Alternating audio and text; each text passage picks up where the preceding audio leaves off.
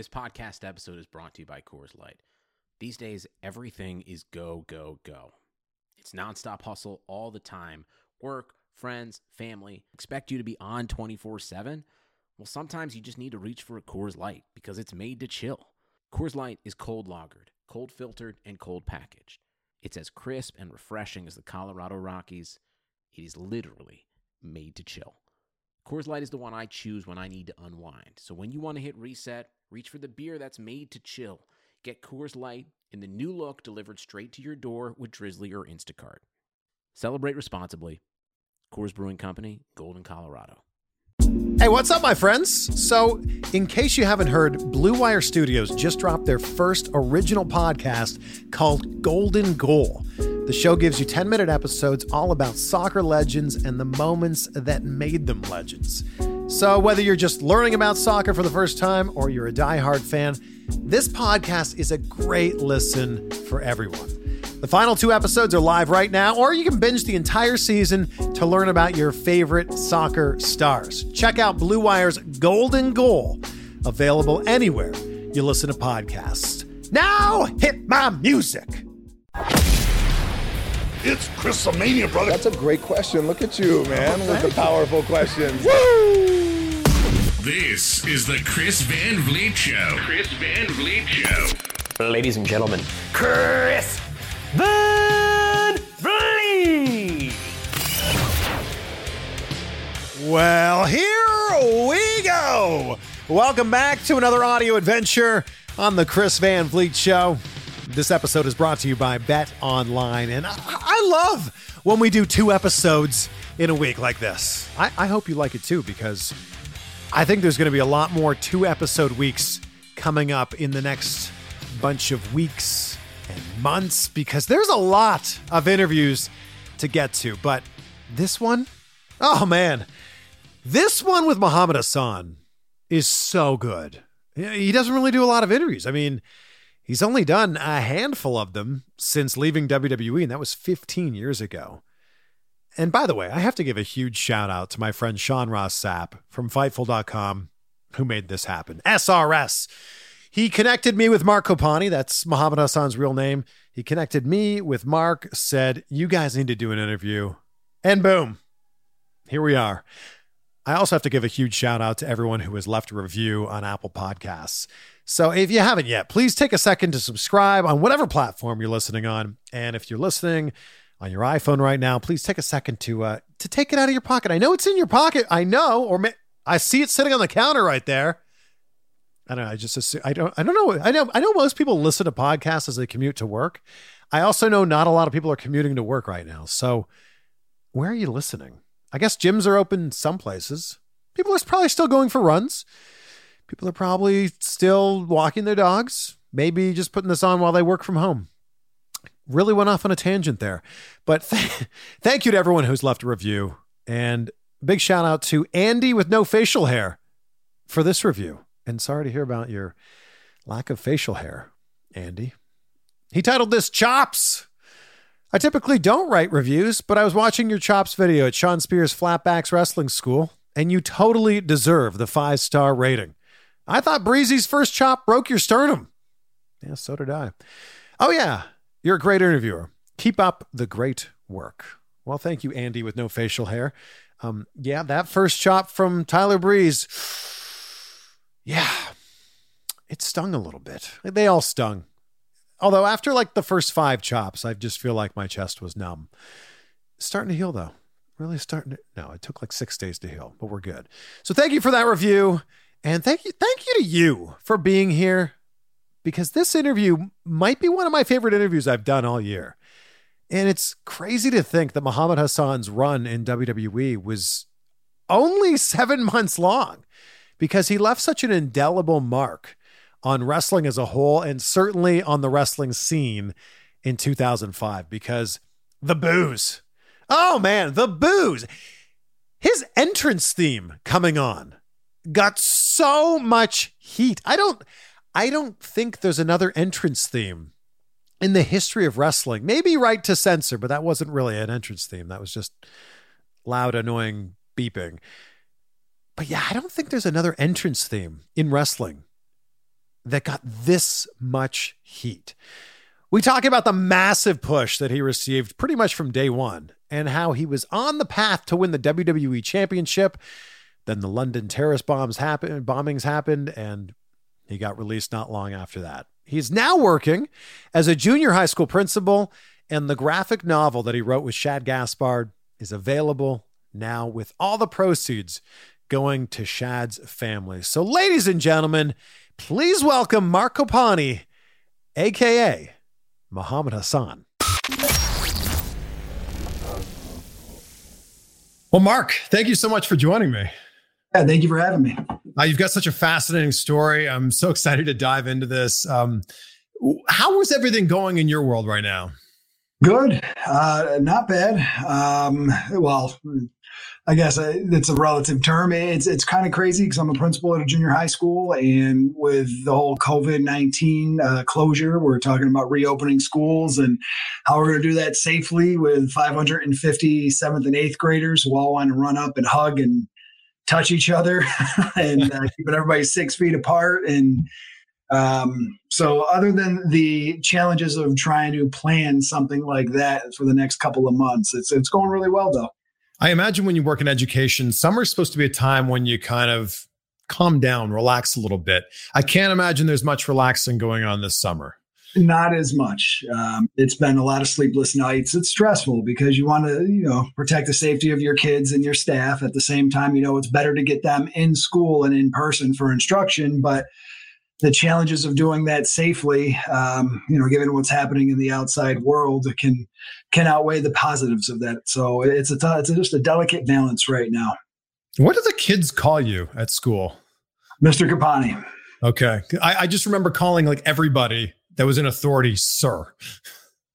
I don't get to sir so much from the kids once in a while, but no, usually I don't even mind Copani. I, I, know some people think it's a little informal, but I don't, you know, it doesn't really bother me. Um, I think it's more of a comfort thing. If kids are comfortable enough to call me that, then I'm okay with that. I was an assistant principal at the high school. Most kids called me Copani, and I think it drove the principal there a little crazy, but it didn't bother me at all because they were comfortable enough to call me that. And it was always respectfully, never disrespectfully. And I've been called much worse in my life, you know. I, I guess your kids weren't even alive when you were in WWE, were they? No, um, that's funny. I was teaching. There are a couple that were still um, that that were young, but I don't think any of them remember me from watching me firsthand. I think their parents or cousins or uncles, and then maybe from watching YouTube is how they would know me now. You still look like you're in great shape. What's the secret? A lot of hard work, man. There is no secret. Um, I run three miles at a time, um, four or five mornings a week. I work out five days a week with weights. I watch everything I eat. I calculate everything I use in my fitness app. Um, I use that too. I am very religious about it. Um, I calculate everything I eat and make sure I'm staying within my goals, and I monitor my weight. I mean, it's I love the science of it. Um, I always have. I used to I used to write down my calories when I was in college before they had phones and apps. Uh, way back in the Stone Age, um, I would write everything down and calculate it by hand. It's something about the science and the balance of it. Um, it goes really well with my personality. But I would say now I work out much harder now at 40 than I had to when I was 25 in the WWE. I didn't have to do cardio back then. I could eat whatever I want. And, you know, I was in the ring eight hours a day too in OVW, so that burned a ton of calories. But now I have to, you know, be very careful with what I eat in my advancing age because it is it's not kind to me anymore. Like I. Without getting t- too nerdy and too technical here, what's your macro split look like? Uh, 40, 40, 20. Okay, that's great. 40 protein, 40 carbs, 20% fat. Yeah. So everyone that's listening right now, this is the secret to look like this. Yeah. and consistency. I, I don't. I, I, take two days off a week, but even on my day off, one of them I run, um, and and I don't really cheat too often. I, I, am like OCD about it. It's probably not healthy, but I like can't. You know, like I, I look and I'm looking at the phone and I get anxious and nervous and like, do I really want this ice cream right now? And right, you know, I feel like when you record it, you're accountable to it. Um, and I think it's that accountability that that kind of is is very helpful for me anyway. So I'm I'm honest about it. Well, I think the biggest thing about this is you're accountable to yourself. And I yeah. think that accountability is such an important thing. Like let's say you want to lose 20 pounds and you tell this to one of your friends and then they see you shoving donuts in your face, they can be like, I thought you, I thought you said you wanted to lose weight here. That's such a good point because yeah, when you tell somebody that you have a goal, I, I, remember when I first before wrestling, I remember telling people I want to be a professional wrestler, and the fact that I told people that, just like you said, it, it made me feel like I was accountable to that now, and I, I didn't want to seem like I was full of crap. Yeah. Um, I uh, a couple years ago, maybe two three years ago now, I was up to 240 pounds almost. Um, and that's when I decided that I needed to start doing cardio. That's when I realized that I can no longer eat whatever I wanted because I used to be able to do that. And now I'm at about 210. So I'd say I've lost 30 pounds in the last few years healthily. Um, but it's it's cardio and it's it's not a secret. You have to burn more than you take in. And that's how you lose weight. Does your time in WWE feel like an entirely different lifetime ago? Most of the time it does. Um, and then I'll like see something. Uh, I'll see an old match. I'll see, you know, you know, Instagram or Facebook and you're kind of scrolling up and somebody will post a picture and, and it's almost like I can just be transported back to that moment. And I can remember watching it or I can remember being there or being in it. Um, and it, and it, feels a little bit more present than it normally does. But in my daily life, day to day, it feels like an entire lifetime ago. Did you have any plans? Obviously, your wrestling career ended pretty quickly, pretty suddenly. Did you have any plans for what you were going to do after your WWE career? No, I didn't. Not really. Um, I didn't know if I wanted to continue to wrestle, and it, it, wasn't. I mean, now I feel like there's a lot of places to wrestle. Um, yeah. Back then, there really weren't as many options, especially when you had been in the position that I was in. Um, I wasn't sure if I wanted to do that. I wasn't sure if I wanted to be an actor, be a writer, be a producer, um, or be a teacher. I, I, had no idea what I was doing at 25 when my WWE career was over. TNA, I guess, would have been an option. Did they ever reach out to you? I don't think they did. Um, I didn't reach out to them either. I, I, needed to take some time off, and then that kind that time off kind of expanded to a lot of time off, and then it was me not going back. But yeah, TNA I think was the only other option on the table back then. It's just your career is so interesting because when you look at it, I mean, you're one of the greatest heels of all time, which is just incredible to think about because your run was like seven months. Yeah, I wouldn't say greatest heels of all time. There are a lot greater heels than me. Maybe maybe on a relative basis for these seven months. But I also had a great um, gimmick.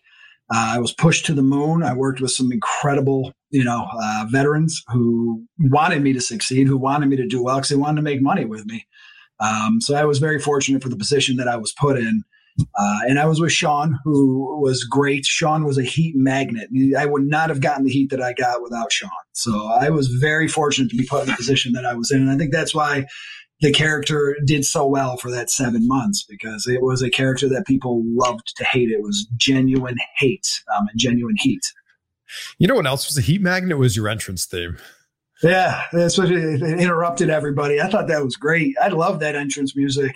Um, every time I hear it, I still kind of get a little, you know, a little bouncy. It's just, it's super catchy. I don't know where they got it from. They made it, but it is super catchy. I, I heard a techno remix of it once. It was it was awesome.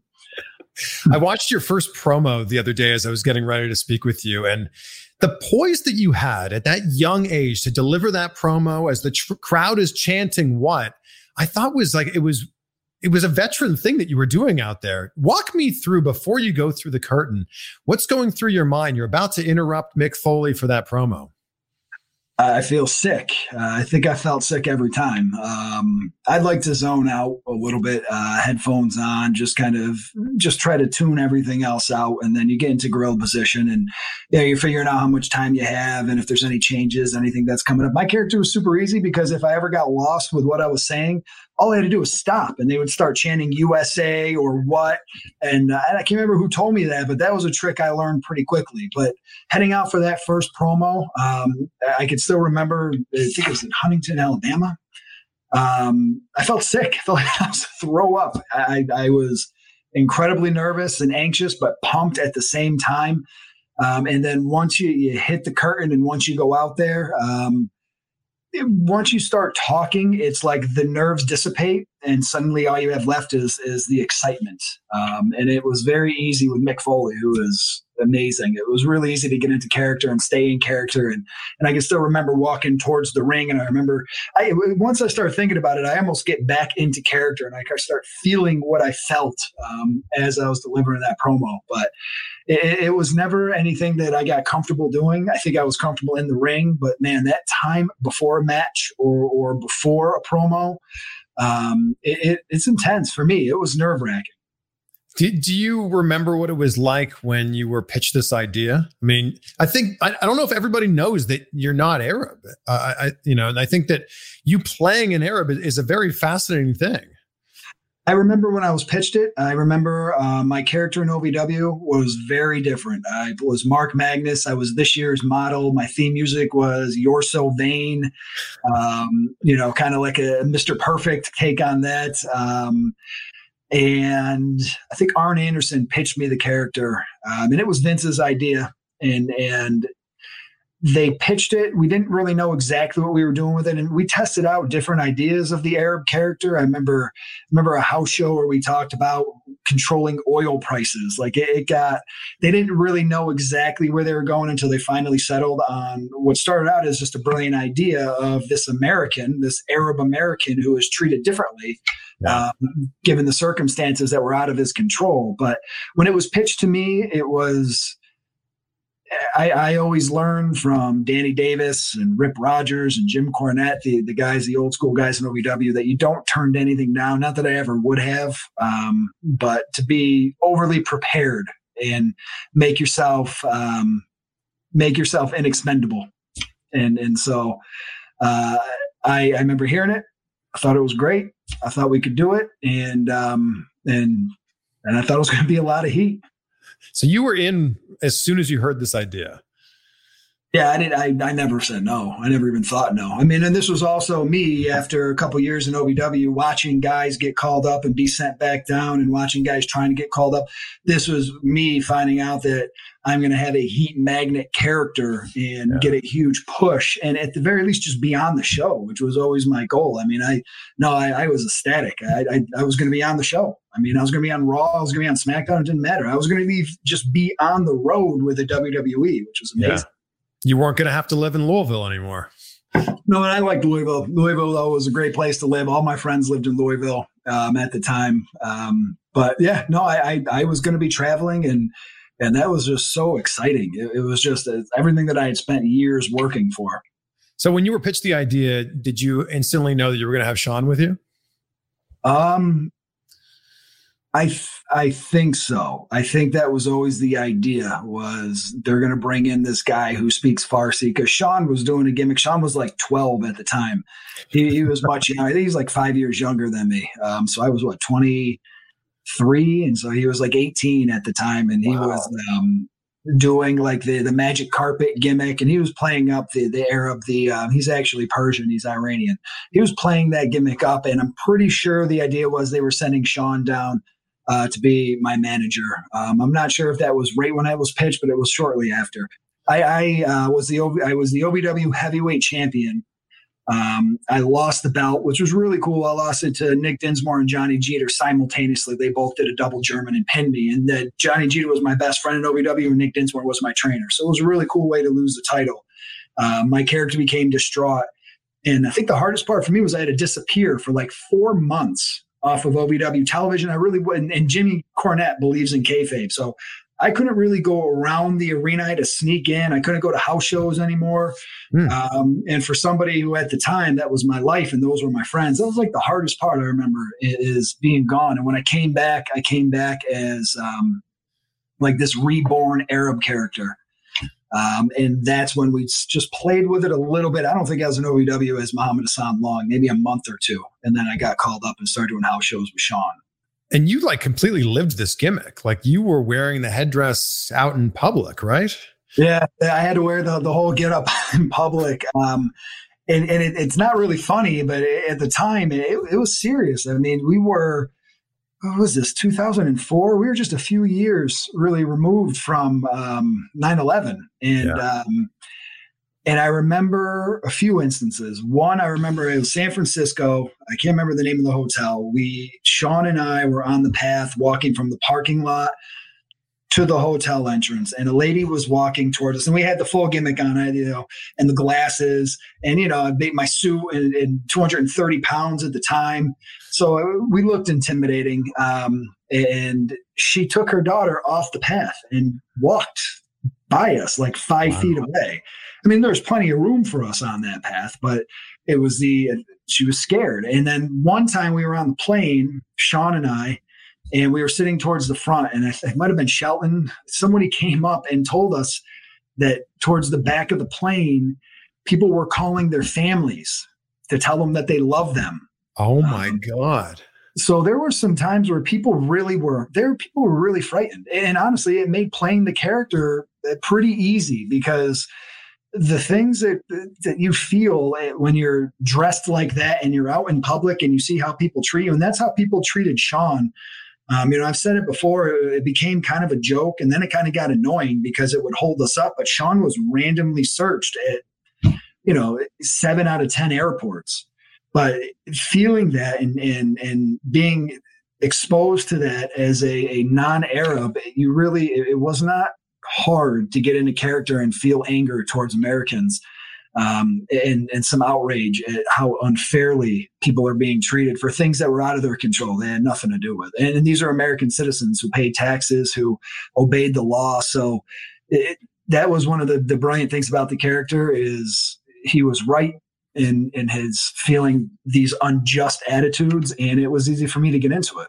Well, it's ironic if you listen to your promos, especially now, 15 years later, it's ironic that people are booing you for speaking the truth. Like nothing you're saying is actually heelish at all.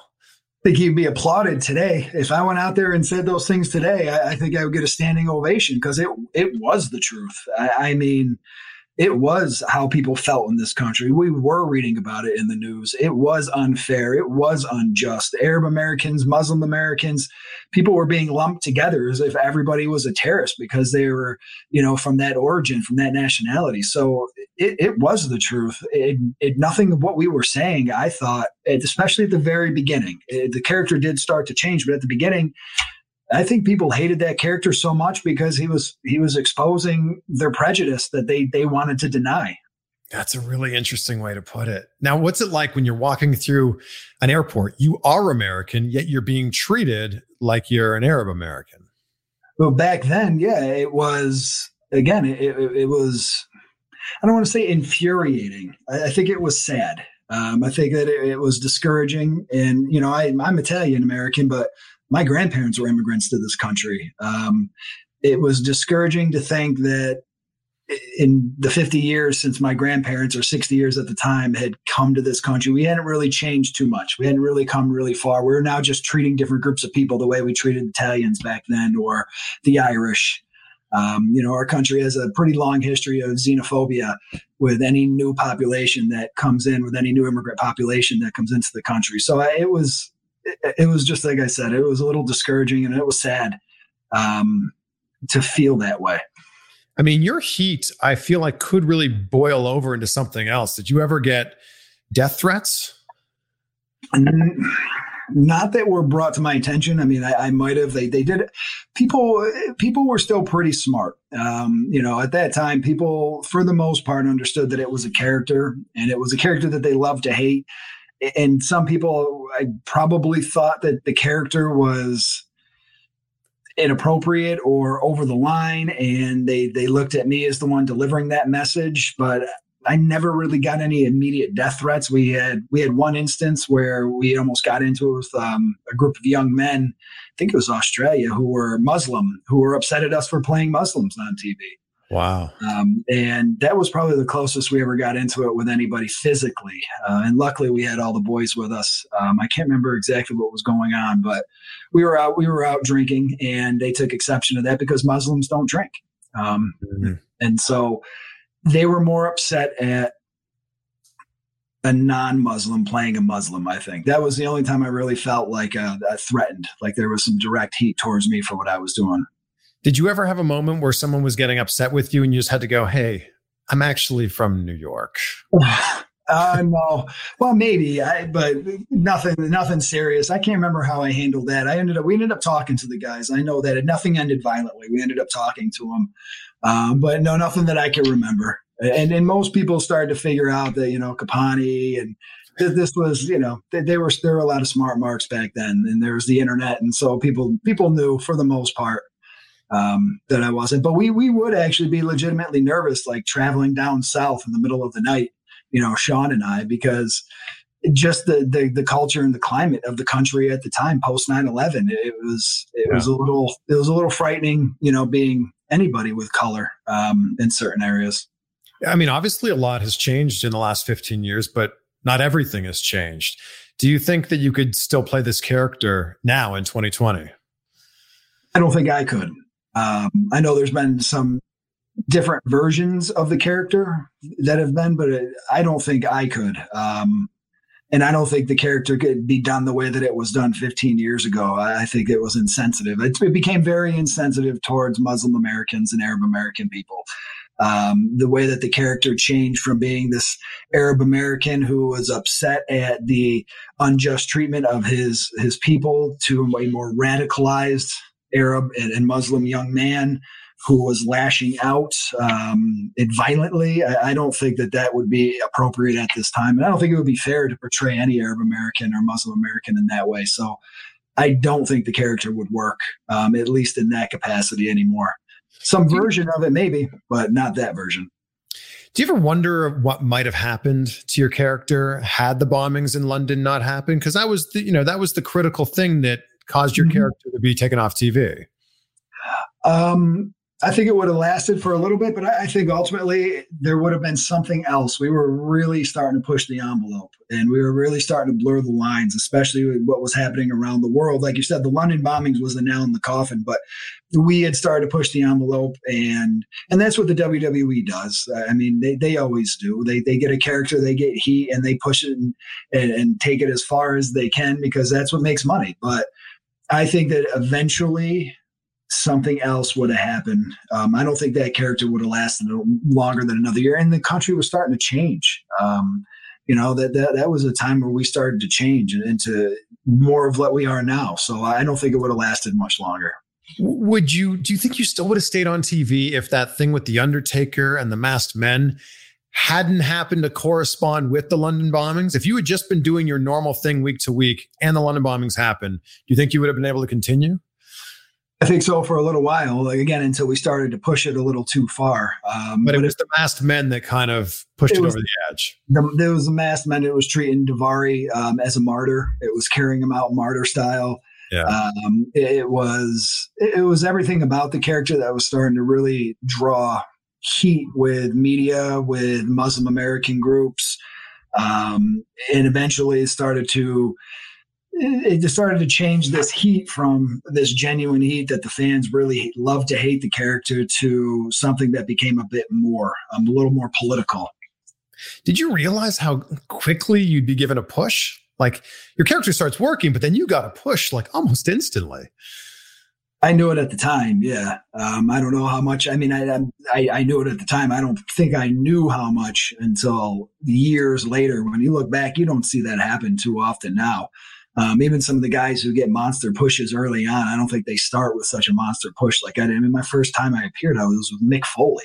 Yeah. Um, you know, and within a seven month span, I'm working Shawn Michaels, Chris Jericho, with Steve Austin, with Hulk Hogan, WrestleMania. I mean, I, I don't I don't know. I mean, I, I don't watch wrestling that much anymore, but I don't think anybody's ever gotten a push like that in the last 15 years. That was and it was because of the character. It was because that was an easy character to make money with. That was a character that any babyface wanted to go against because it was a heat magnet. I mean, you know, you go out there and it doesn't matter who you are, you're getting cheered because they just want to see me get my ass kicked. So that was a that was a character that anybody would want to work with. So again, I was fortunate. I mean, Undertaker, Kane, uh, I Batista, Big Show. I mean, I need to seriously make a list because I get asked that question, and I and and I feel like I leave people off because man, that list of people that I got to work with in such a short amount of time is so extensive. There's only one person who I never got to work with that, of course, I would have loved to work with. Um, and, and, John Cena, I got to work with The Rock. The Rock is the only person because he wasn't wrestling at the time. Yeah. Um, when, you, when you look at that amazing list of all these people that you worked with, Did anyone have trouble agreeing to put you over? Um, no, not that I know of. Not all of them put me over either. Um, True. Yeah, you put a lot of people over. Um, no, not that I know of, because it, any eh, building a program with a character like that is going to draw and it's going to make money. And everybody that I worked with were professionals. Those guys are professionals and they are veterans. Shawn Michaels put me over. Chris Jericho did. They're professionals. They're veterans. They know what it's all about. They don't have the egos where they have to win matches like that. Those were the guys, and those were the easiest guys for me to go to for advice because they they were not intimidated or threatened by the push I received or the character or me at all. So they gave me honest and excellent advice. Uh, Triple H was another one because they're not threatened by my position. Those guys are the top of the game. So. Um, but no, I, they all of those everybody that I just listed were were consummate professionals, and, and they really get it. So they had no problem putting me over as long as we made money. Right, let's just take a quick pause from this interview to thank our sponsor, BetOnline, because sports are coming back, and so are your chances to bet on your favorite sports teams and events. Major League Baseball is finally kicking off this week, and there's no better place to start wagering than our exclusive partners, Bet Online. Check out all the odds, futures, and props to bet on, and it's all available 24 7. On the uh, entertainment side of things, Floyd Money Mayweather joins the BetOnline team to bring you a brand new segment called The Ice is Right. Floyd talks all about his jewelry and gives you the chance to bet on the cost of his bling to win some great prizes.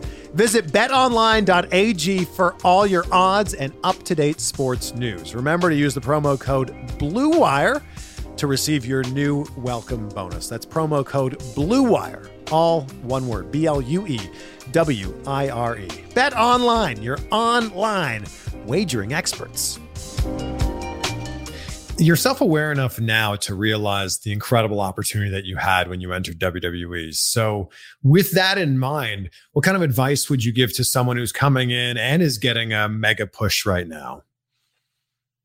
Hmm. I think you got to lean on your veterans. I think you got to keep your mouth shut, and I think you got to learn. Um, you also do have to be aware enough to know what's good for you and your character. But I think that in the WWE, you're surrounded by such amazing talent, and it's not even just the guys who have been there for 20 years.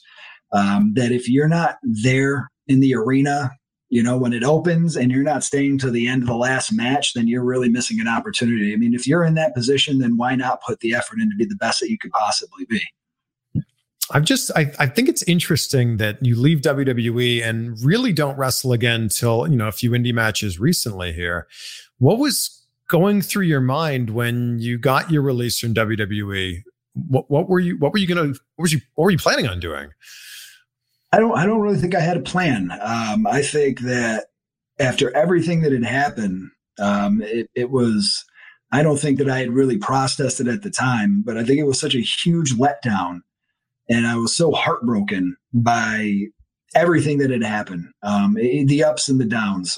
I think that I avoided anything having to do with wrestling to avoid that feeling. Um, and so when I got released um, I didn't really have a plan to continue to to build off of my fame as Muhammad Hassan or to, to wrestle other places. I wanted to do something completely different.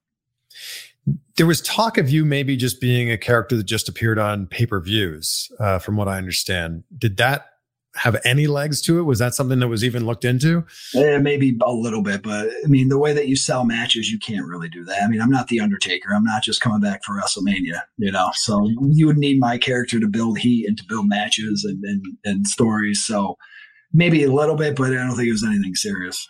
So when you're taken off of TV because Spike TV and UPN, you know, don't want the character on there, were you just thinking in your mind like this is inevitable? I'm eventually going to get released now. Yeah. Um, I wasn't sure when they they gave me some time, um, but yeah, I mean, I knew I was going to get released. I didn't. I don't think, and I don't think that there was any plans to send me back to OVW, which I don't think I would have wanted to do at the time, because there, it would be hard to erase that character. I mean, so it'd be hard to get pushed to the moon, like we were just talking about, Yeah. and then come back with an entirely new character. It usually doesn't happen that way. Usually you have this character that really doesn't do well, this gimmick that doesn't really fly, and then you go back, you get repackaged, and you come up and you strike gold. Um, it rarely, I don't think, if ever, happens in reverse. So, I mean, everybody's seen the reports that if everything had gone the way it was supposed to go, you were supposed to win the championship, the WWE championship from Batista at SummerSlam. Was that something that was actually told to you? It was, but I, I don't know if it was told to me after or at the time. I, I it, my memory on it's a little fuzzy, but it had to have been because I remember it was it was kind of supposed to be the big fu to the country that the Arab defeats the hometown boy in the nation's capital because um, mm. Batista's from there. Um, but as in anything in wrestling, that could have changed. I mean, that could have been the plan, and that could have changed within that month or whatever span it was to get to SummerSlam. So who knows? So you could have possibly won the WWE Championship without ever winning the Intercontinental or the US title or any of the other mid card titles. I think I, I, think I actually won the Intercontinental title for like 15 seconds, and it was yes, reversed. Shelton Benjamin, right? Yes, I think that counts. I think that should count in the books. I'm not sure how it goes down, but I think I might actually have the briefest Intercontinental title reign in the history of the WWE. So I'm in the record book somewhere. My apologies. Yes, my apologies. Yes, you're a 15 second champion, but you would have been in the record books as the the youngest WWE champion. Yeah, yeah. I, I, I 15 days, I think, younger than Randy. So that would have been great. It, it, what ifs and what ifs, but you know that that is that is not the way life works. You know, you don't you can't make plans like that. So you get taken off TV pretty quickly. You're going from, you know, traveling from city to city, you're on TV every single week and then boom just like that, it's taken away. What happens then? There's a huge crash. I mean, it was a it was a huge letdown. Um, it took a few years for me to actually recover. I think um, mm-hmm. I ended up moving to Los Angeles uh, after I went from DC to Los Angeles after I um, after my last match. Uh, started feeling my way through Los Angeles. I I had originally started um, acting, just auditioning for smaller roles. Turned into I got really passionate about writing, so I started writing um, some original screenplays. I rewrote a couple screenplays, got involved in some minor production. I really liked the back behind the uh, scenes of films and small films. Um, it was down there that I ended up writing a screenplay with Shad Gaspard um, which is now a graphic novel. It's actually a comic book by Scout Comics, and that was something that I, I wanted to talk with you about today. Yeah. Um, it, it, we spent years writing that screenplay, and and that was another thing, ups and downs, and, and we had almost got it made into a film, and then it, it kind of took a break for a couple years, and then Shad came back to me and had this idea that he wanted to turn into a graphic novel. And if anybody knew Shad, what Shad wanted to do, Shad is going to do. So uh, at the time, I had actually moved back home and I was living back in Syracuse, uh, working nights at UPS because I had bills to pay. I didn't make that much money in my seven months. And I was putting myself through school to become a teacher. And so I, I did not have time. I mean, I was 16 hours a day going full time school, full time work. Um, but Shad, as he always did, was able to convince me to start to put this into um, a different template so we can turn it into a graphic novel. And so we worked on that and we were able to get the um, the graphic novel. Shad actually produced it himself. So wow. once we had it written frame by frame and we turned the screenplay into this, you know, this different version of the script, Shad then went out and found a letterist. And he found the colorist and and um, found Eddard, who's the guy who drew it. And Shad produced the book which was then picked up by another comic book company. So that was a huge celebration for us. Um, lo and behold, that never goes anywhere. So years later, Shad is out and he is Shad is one of the best self promoters that I ever met. Shad was always selling, always marketing, always thinking a few steps ahead. Um, he was able to sell the project to Scout Comics, who's uh, this this small comic book company from Florida, but they're awesome. They're just a great group of people to work with, and so um, unfortunately, well, the comic was supposed to be released in April, and it was it was a big deal for us because our comic was in that Diamond National catalog. It was finally in there. It made it. We had we had like three thousand pre-orders for April, um, and then COVID happened, so they delayed the release. And then in May, um, Shad tragically passed away, and I think everybody knows the story of Shad and uh, and heroic actions that unfortunately led to his death. Uh, so Scout, who, like I said, they're just amazing um, to work with. Scout uh, has this idea. James Haick, who's the president at Scout, uh, gets a hold of me with this idea to release early a uh, edition, just the first copy, just the first book, but a tribute edition um, oh. for Shad. And this is it. Wow. Yeah, hold that right up there. Assassin and Son. Wow. And you can get it at scoutcomics.com. Um, I want to sell these out because all the proceeds for this go to Shad's family. All right, great. Well, I'll put the link down below in the description and in the pinned comment, scoutcomics.com. Yep. And so the original first book is going to be released in stores in November. And then volume one will follow shortly after, which is the first 90 pages, which is like the first small story, uh, story of the entire larger story. Um, and then the next few volumes will follow. So this is this was a project that we were both passionate about. It's a great story. It is just a kick ass story. Um, it's kind of a take on Lone Wolf and Cub, and then we kind of infused our, our own influence into it. But it, it, turns into this this story of this this this assassin at the top of his game who has given up all hope in his life that finds redemption in a woman, and it's taken from him. But he's left with a child, um, which is like again, it's a take on the Lone Wolf and Cub, an old Japanese movie, but throughout the story, it has the character as just this beautiful arc where his life is about vengeance and he knows and, and there's this there's a lot of biblical influence that's laced throughout because we really wanted to drive home the point of this man knows he's going to hell but before he does he is going to do two things he's going to make sure his son doesn't follow his path hmm. and he's going to bring as many bad people down with him um, and it's a multicultural story. It was like a love letter to New York City. Um, I'm from upstate and Shad's from Brooklyn. So we want it all represented. I mean, it's got Arab, it's got Asian, it's got black, it's got white, it's got gay, it's got straight. Um, it was a very open and multicultural book. Um, and it's just a great story. It's a fun read. It's violent, it's bloody. Um, it, like I said, it's a kick ass story. And, and ultimately, the character learns that he would have a lot more to lose than he would ever have to gain. And so it's kind of this this beautiful arc with the character, um, and it leaves it open for more adventures at the end. This is the culmination of how many years of work did you guys put into this? With the screenplay, because Shad was on the road at the time, so he wrote his original, and then I rewrote it, and then we worked on rewrites for probably like a year and a half, and then after it didn't get picked up to be a movie we probably spent another year or two turning it into the graphic novel. And then Eder Messiah and all the other people and the artists that worked on it, um, I would say like four or five years to get it to where it is now. Um, so we spent a lot of time on it. It was a passion project of ours.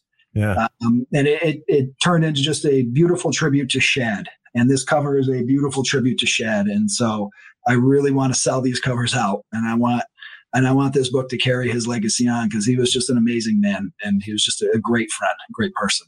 And this is such a great story. So, everybody who's watching, listening right now, scoutcomics.com, let's get these things sold out, okay? Thank you. Where, eh, did you and Shad meet because you just both happened to be living in LA at the time?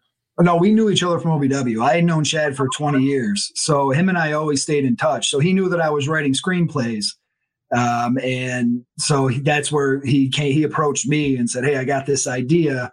Um, and his idea again, like it, it, went from his idea and then both of our ideas. And then eventually we worked together. He would stay with me when he was on the road. And when they were done with their shows, he would come and stay with me in LA and then we would work together. And then we would be on the phone at three o'clock in the morning. You know, I mean, we, we, him and I got pretty tight when we were doing this and I hadn't seen Shad in a long time. It's, it's funny at 40 years old. It's one of those things that you just never learn. You always think there's going to be more time. You know, like in my mind, this book was going to sell and this comic book, and then we were going to get together. We were going to celebrate, and and it, it is it's been the hardest thing in the world for me to not be able to um to call him and tell him everything that's going on. You know, with great respect to you and to Shad, do you remember how you found out the news? Uh, I came home from work uh, two o'clock, and I finally had a chance to just sit down and relax for a little bit, and um, hopped on Facebook. And Johnny Jeter, an old friend of mine that I just mentioned earlier from OVW, had posted about it, and so I called him and said, "Is this true?" I thought it was BS. I just thought it was. Uh, you know what I mean? Like I, I, didn't, I didn't know what to make of it because I honestly just couldn't believe it. Um, And he said, no, it's, that's true. And so then all of us started talking. Um, we all actually got together. It's been, it was fun. Like a bunch of us who were really tight in OVW a group chat on Facebook, um, like Chris Masters and Johnny Jeter and Matt Morgan and like a, a ton of us, Mike Bucci, Nova, like all, all the Chris, Chris Pavone, um, all of us who were really tight down there just kind of got together and shared some memories and talked about Shad. Um, but that that's how I found out. And then I just stuck by my phone and kept checking and checking and checking and checking for the next three days until ultimately we figured out, you know, what had happened. Well, it's amazing that this is how his legacy can live on now through this graphic novel. He had other projects, and I know they're working on getting a big check.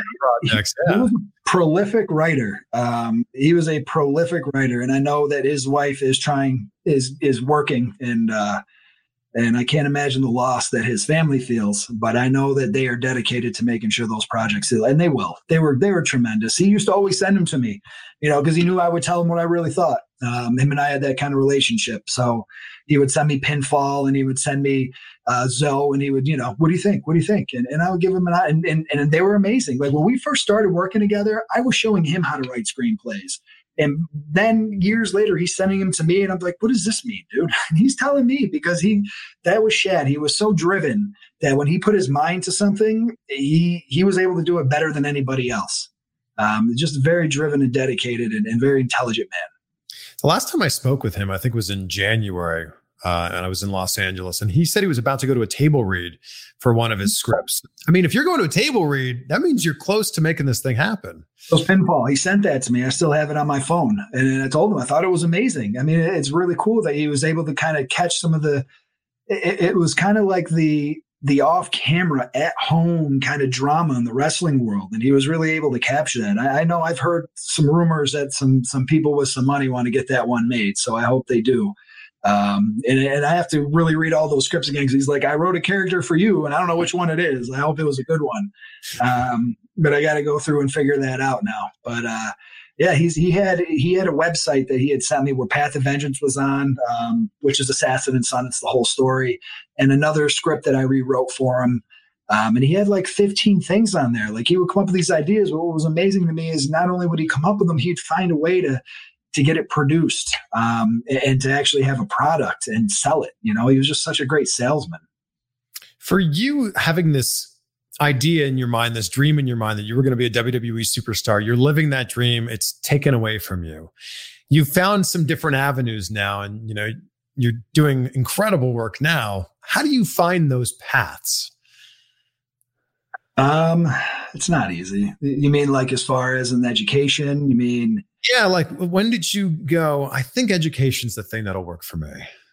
Uh, it was on my ride home when I was moving back from Los Angeles, um, where I was driving through the mountains, the Rocky Mountains, and and trying to figure out what I was going to do with the rest of my life. And I had no idea, to be honest. I, I knew I was passionate about a few things, but education was something that I was always passionate about. Um, and history, I, I love history. I was a history major when I went to college, um, and so driving back with one of my friends and, and trying to sort through things, I think it seemed like a it seemed like a valuable job that I knew I wasn't going to make a million dollars doing it, but I was going to be able to wake up every morning and be proud of what I was doing. I think I really needed that. Um, and I still wasn't sure. I, I moved back home and and it took a few months. And I remember it was my 29th birthday in April. I remember looking at the um, the registration packets and thinking, you know what, this is my birthday present. I'm doing it. And I registered at 29. I went to to, to college orientation. I think I was, you know, the oldest person there that was going back to school, which was tough for me given everything that I had been through and and you know the highlights of my life. But um, I'm happy that I had the willpower and the dedication to persevere um, and to and to make it happen. Uh, so I'd say everything that from that point on has been a lot of hard work, and I think that's one of the things I learned from my wrestling career is there is no easy way. There is no magic pill. Everything is day to day commitment, dedication, and sacrifice, and being willing to do those things day to day it, without any promise of any long term goal. Because those long term goals will come, but they won't come if you don't put the time in every single day. Yes. And I always say it's so important to celebrate those little wins along the way to accomplishing that big goal that it is that you do have. Mm-hmm. Absolutely. I, I, just moved to Los Angeles three days ago. Uh, and I'm curious from your experience here, what was it that made you realize that your time was up? Um, I loved Los Angeles. It was just a really cool city to live in. I think I started to feel more and more secluded. Um, and I think it, I think I needed uh, my family and my friends. I think, and I don't know if there was a particular moment. I think I was home um, for Christmas, and I think that I got back to LA, and it was almost like I just kept having dreams of being home, mm. and I felt very isolated where I was, and I felt like I just wasn't doing the right thing. I felt like I wasn't on the right path. Um, I don't know how else to explain it, and it wasn't really much longer after. I think I moved home in February Hmm. Um, I think I decided, and it was tough. It's a tough move. I mean, you know, the, the cross country drive again, and and you know, accepting the fact that you failed because I failed when I was out there. I mean, I had goals and I didn't achieve them, and it was accepting that failure and and moving on to a new phase in my life that was very difficult. But again, it, it was it was a day to day commitment, um, and I needed I needed people that I could trust to be surrounded with. So that's why I moved back. Did any part of you during that time in Los Angeles go, maybe I should get back into wrestling? Maybe I could make that thing work again? Um, I don't think so. I wasn't over wrestling. I didn't get over wrestling until probably 10 years later. I probably didn't get over wrestling until I got back in the ring a few years ago. Wow. Uh, and and I think everybody I remember people asking me questions about why I did that. They thought it was some planned thing, like you're gonna get ready to go back to the beat. I'm like, no, I I at, I think I was 38. I needed to see if I could still do it and I did it, and it was actually fun. I had a blast. Um, and then I'm like, oh, I'm never doing this again. And I just I needed to do it. I needed, and that, that's when I started to get over wrestling, and that's when I think I started to mend. Um, I think again, it was a huge loss. It was it was a huge heartbreak, um, and I think it took me a long time. And then I started to I started a couple years ago to do a couple interviews here and there. I really hadn't done much since. I guess I started to stop avoiding it because of how it made me feel, the, the, the thought of failure and everything that had happened um, from the character. Uh, and and now I, I mean I was always proud of it, but now I don't I don't feel that anymore when I talk about or think about wrestling. It almost sounds like it's that bad breakup. It's the girl that you don't want to break up with, breaks your heart, and then you know it hurts you when you see photos of her, hurts you when people talk about her. That's kind of what this sounds like. You change the way you normally would walk somewhere because you might see her. That's what it was. It was it was avoidance. Um, but I'm at a place now where I, I've always been proud of what I did. But I'm at a place now where I have a new level of success in what I'm doing, and I I don't think that that's the creeping fear or that creeping feeling of failure doesn't affect me anymore. I don't I don't, and not that that what happened was my fault. I mean that was out of my hands. Yeah. But I have a hard time not holding myself accountable to everything. And so I would still hold myself accountable to that. There are things that I may have been able to do that could have changed the outcome. Why do you think Shawn was able to get repackaged and put back on TV? Well, I don't think, I think I drew all the heat. I think that, and it was aimed towards me, but I think that what they did with Shawn afterwards was very mild. Yeah. Um, he wasn't doing the same thing. So he was, as far as that went, I think he was more of a minor player. I think it was desire too. I mean, Shawn wanted to. There came a point where I just didn't want to. Yeah. Um, you know, I, I, just didn't. And you know, a lot of guys when they're in that position are calling the writers every day and they're sending them emails and coming up with this idea and that idea. And I didn't do that. I think I was. It took me a while to figure out that I was just that devastated, um, and I just avoided. You know, your career also indirectly started the career of Tommaso Ciampa. Oh yeah, I, I, know. Shawn told me that years ago, and I'm looking at that dude because he was he was young, man. He was like 20 years old, I think, when he was out there with us.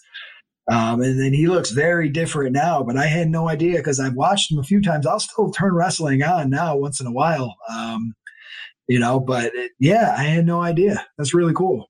Yeah, although you weren't in the arena that night, though, right? No, I was. I was backstage. You, you just weren't on TV that night. Yeah. Yep. And I, you're right. He looks nothing like how he looks now at all. Mm-mm. No, he's great though. Like that. Well, that was like that was like 16 years ago, wasn't it? Like what is it? Yeah, it was like 15 years ago now. It's cool that he's wrestling. Obviously, you've embraced wrestling at least a little bit in your life. If we can look behind you and see, is this something from Raw behind you? Right. Yeah, that is from uh, my first overseas tour. I was able to nab that. That is from Seoul, Korea, and it's got some pretty cool signatures on it, including my own. So uh, that was something I had framed as soon as I got back. Whenever we traveled overseas, um, I would always grab, you know, whatever I could. And someday I want to go back, but um, that was that was one of the, my prized possessions. So I had that framed. I got I got some other things around in my office that are wrestling related too. So you've got a mix of like wrestling stuff and then some stuff from your junior high in there, maybe. I got stuff from the comic book. I got. I'm a huge comic book nerd anyway. I got my Captain America I just framed, my first ever, and his, his Cap in his first ever book. I got my action figure up. Uh, Yankees. I'm a huge Yankees fan. I have the ticket from the first show I ever appeared on, um, which was that Raw with Mick Foley that you were talking about. So I'm not a hoarder by any means, but I have my my uh, CAS, which is like my master's degree to be a principal. I got that framed up there as well. So a little bit of everything. I think I've had a pretty active life for the last 40 years.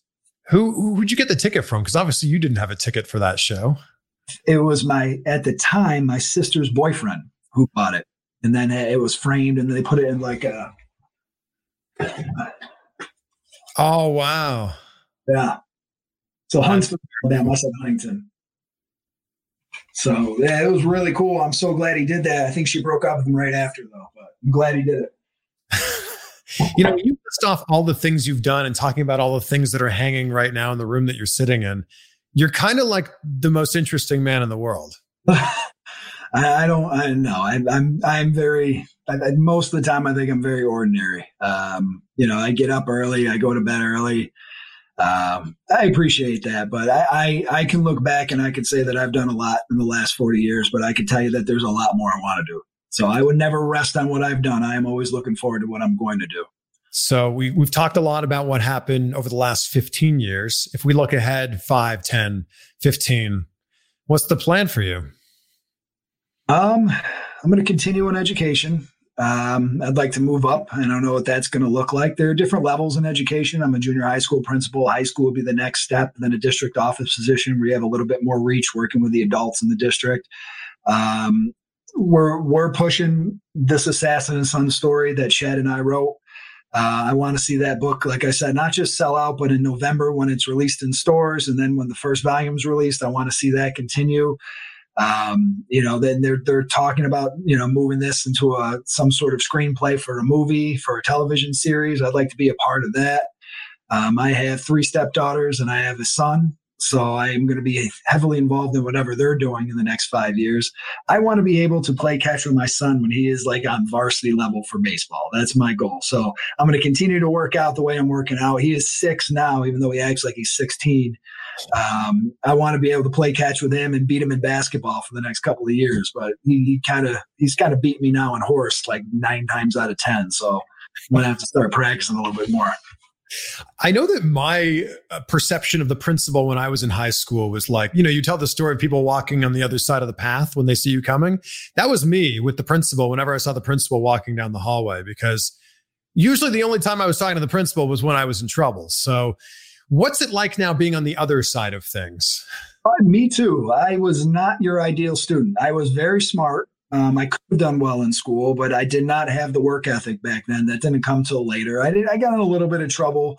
Um, I kind of blended into the background, but it, my perception on the other end now is we work really hard to try to make all kids successful. And I don't think that I ever would have thought of that back then. And there's just there's a reason when you're young, you can nitpick every decision that's made. You can nitpick every rule that's created. I was never and still am not, you know, a rule follower, but when you're in the position to question, it's easy to question. When you're on the other end of it, as, as a building principal, you realize that there's a much larger picture for the greater good of everybody. Some decisions have to be made for the better of all students and not just a few. Um, and, and I don't think, I don't think I realized how hard it is to make those tough decisions um, that that somebody who's in a leadership position has to make back then. Like you just you just thought that they did it because they want to be mean or they they're stupid. They don't know what they're doing.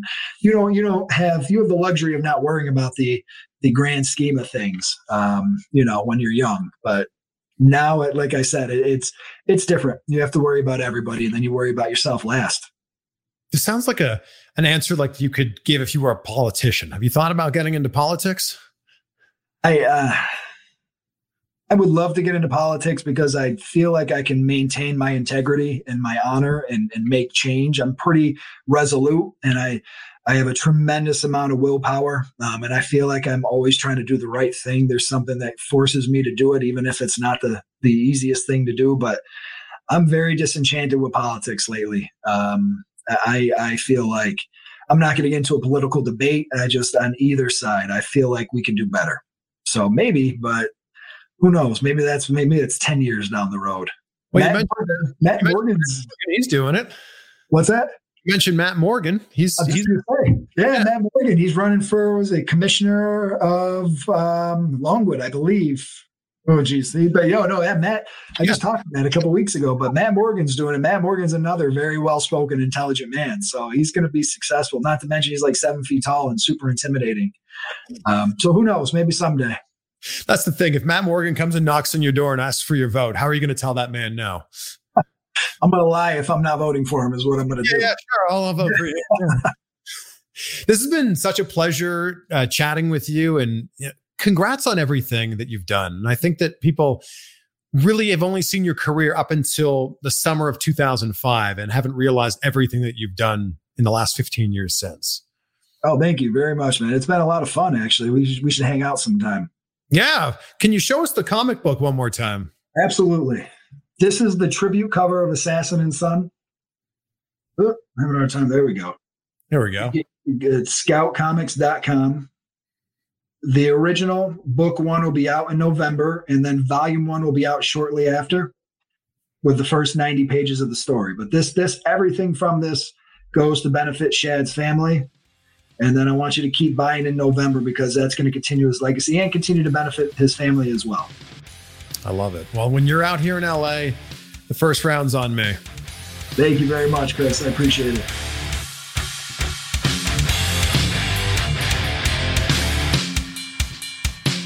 That was fantastic. And I can't thank Mark enough for taking the time to do this. Take a screenshot. Let us know right now that you're listening. Let us know what your favorite part about this was. Again, scoutcomics.com for that uh, graphic novel, Assassin and Son, and all the proceeds go to Shad's family. I'm just, I'm just so jacked up to see how successful Mark has been in his post WWE career. And he's in incredible shape, by the way. Take a second to check out this interview on YouTube. Number one, because I know you might be curious to see what he looks like now, 15 years later. And number two, you just got to see the shape that he's in. I mean, he could easily step foot into the ring again and just be dominant. Yes. Thank you for being part of this one. I saw a quote this week. It's attributed to a Gaelic, like an old Gaelic quote, but I don't know. There was it was attributed to also unknown. But this one really hit me. Be sure to taste your words before you spit them out. Mm. And as someone who talks into a microphone for a living, like me, how one hits hard. Be sure to taste your words before you spit them out. So I just wrapped up interviews with Daniel Puder and EY Eric Young. Woo! Keep an eye out for those ones. See you soon.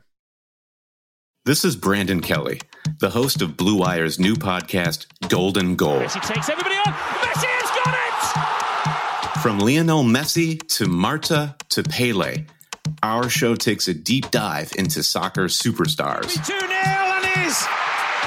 What a World Cup for Megan Rapinoe. From Zlatan Ibrahimovic's brash confidence with the play to back it up, to Megan Rapinoe's heroic outspokenness and World Cup flair. Each episode examines a personality of the world's game. We'll dig into Maradona's hand of God performance and subsequent downfall, the teenage trio at Dortmund that signaled the next generation of superstars, and that infamous headbutt that slung Zinedine Zidane from glory. Golden Goal Soccer Stars and the Moments That Made Them. Premiering this summer on Blue Wire.